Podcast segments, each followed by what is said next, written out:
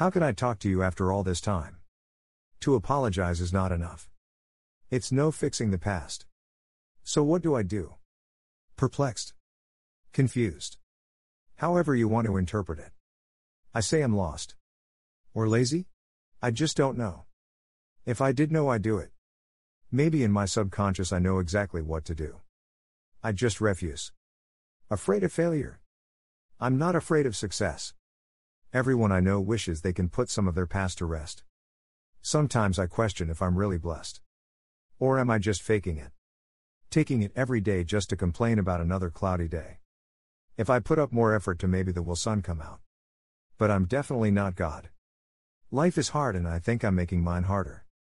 Underthinking some important things. And overthinking things that won't matter tomorrow.